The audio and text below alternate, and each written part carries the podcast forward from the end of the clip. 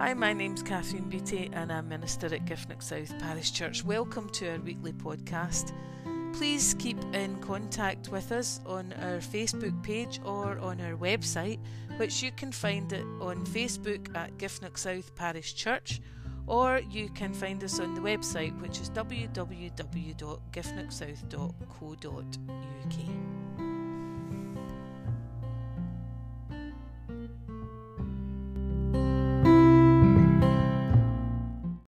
podcast for Easter 5 on the 10th of May. And the reading for today is John 14 1 to 14. Familiar words. Listen as I read these words to you. Do not let your hearts be troubled. You believe in God, believe also in me. My Father's house has many rooms. If that were not so, would I have told you that I'm going there to prepare a place for you? And if I go and prepare a place for you, I will come back and take you to be with me, that you also may be where I am. You know the way to the place where I am going. Thomas said to him, Lord, we don't know where you're going, so how can we know the way? Jesus answered, I am the way and the truth and the life. No one comes to the Father except through me. If you really know me, you will know my Father as well. From now on, you do know him and have seen him. Philip said, Lord, show us the Father, and that will be enough for us. Jesus answered, Don't you know me, Philip? Even after I have been among you such a long time? Anyone who has seen me has seen the Father. How can you say, Show us the Father? Don't you believe that I am in the Father, and that the Father is in me? The words I say to you, I do not speak on my own authority. Rather, it is the Father living in me who is doing his work. Believe me when I say that I am in the Father, and the Father is in me, or at least believe on the evidence of the works themselves. Very truly I tell you, whoever believes in me will do the works I have been doing, and they will do even greater things than these, because I am going to the Father, and I will do whatever you ask in my name, so that the Father may be glorified in the Son. You may ask me for anything in my name, and I will do it. Amen, and may God add his blessing to this reading of his holy word.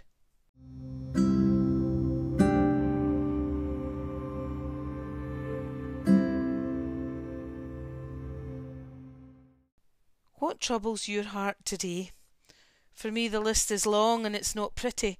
I think about all the litanies and prayers we've offered over the last couple of years for the violence and suffering in the world Syria, France, and Turkey, Aleppo, Orlando, Istanbul, Bangladesh, and Baghdad, Beirut, and Paris.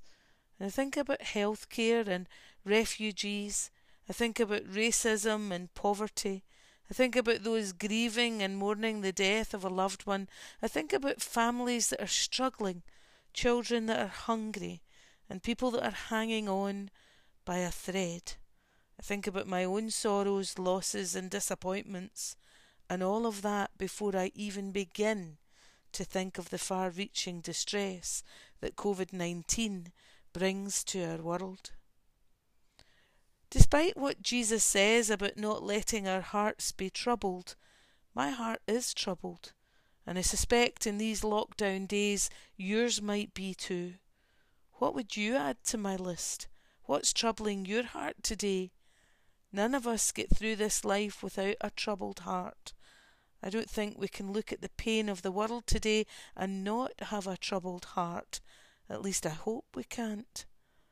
That's the context in which I hear Jesus say, Do not let your hearts be troubled. It's not that different from the context in which Jesus said those words. It's the night of the Last Supper.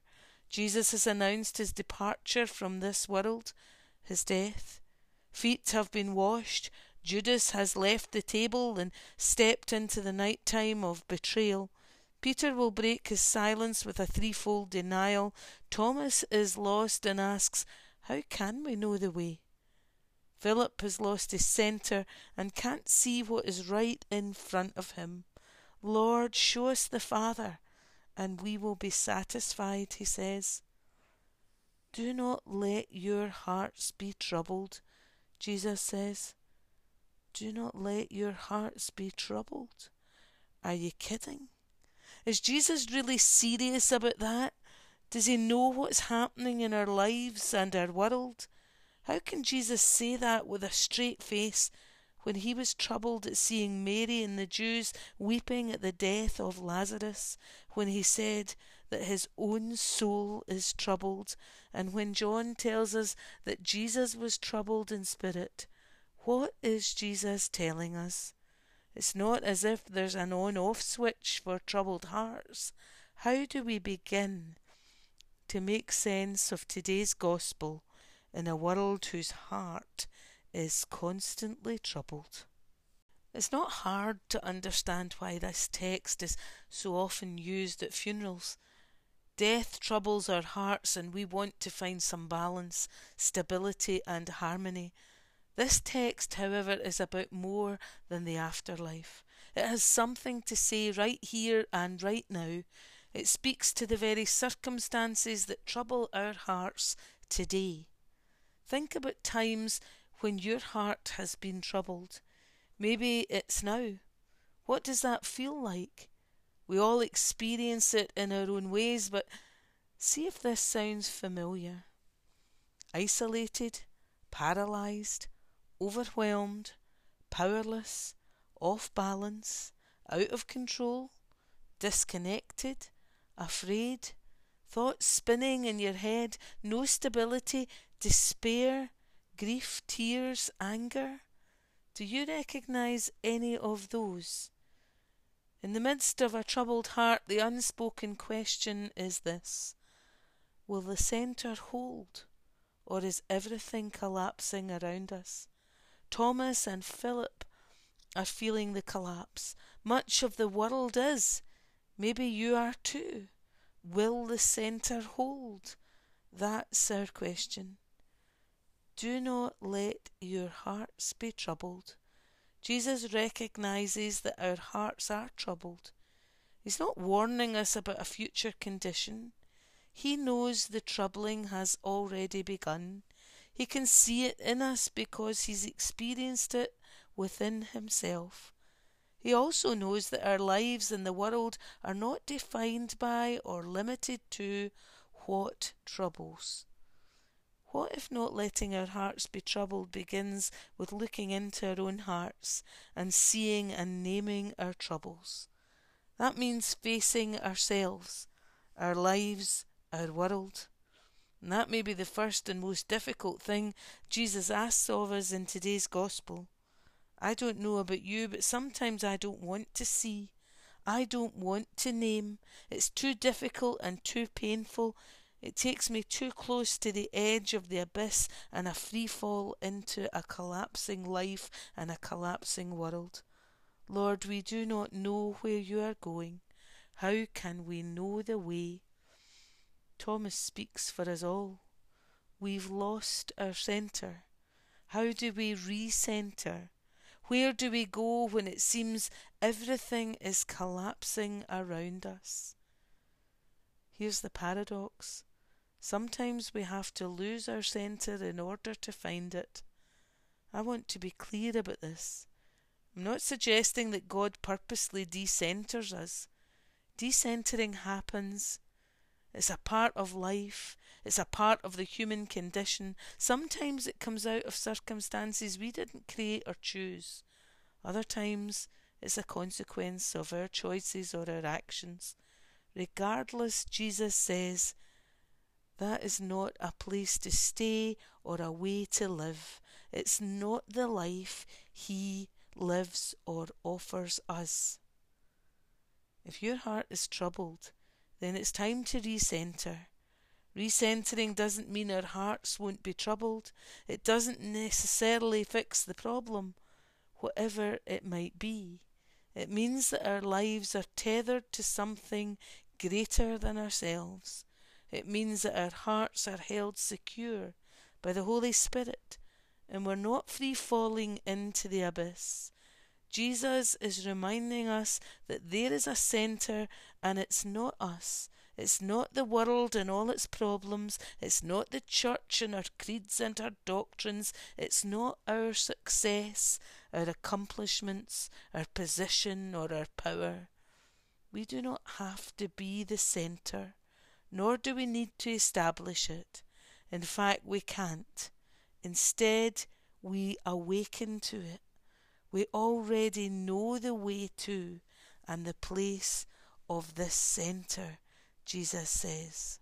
Lord, show us the Father, and we will be satisfied, Philip says to Jesus. He's bought into the lie that the Father is apart from, outside of, and distant from himself. The centre, however, is within. The Father's house is within. The kingdom is within. Wherever you go, there is the centre. Whatever you face, there is the centre. Whoever you are, there is the centre. Regardless of what troubles, there is the centre. Wherever you are, there is the centre. Not because you are the centre, but because God is within. In the language of today's gospel, the centre is the Father's house, and there are many dwelling places in this house. In the Father's house there is a dwelling place for every troubled heart. I am not talking about the afterlife, and I'm not thinking of this as some sort of celestial dormitory for those who have enough right belief and right behaviour. I am talking about the dwelling places as the ways God life's, God's life intersects our own mercy and forgiveness, justice, generosity, compassion, healing, love, beauty, wisdom, hope, courage, joy, intimacy. These are the dwelling places for troubled hearts, places of recentering. Every time we live into and express the Spirit's attributes in our way of being, with our words or by our actions, we regain our centre. We restore balance and take up residence in the Father's house. What in you today needs recentering? In my Father's house there are many dwelling places. How might centeredness, balance, and harmony within yourself help you see and respond to your troubles or the troubles of the world differently. In my Father's house there are many dwelling places. What if, in the midst of troubles, your heart could maintain a normal rhythm and beat with God's life? In my Father's house there are many dwelling places. In my Father's house there are many dwelling places. I hear those words and I imagine a neon sign blinking like a heartbeat. Rooms available, rooms available, rooms available. Amen.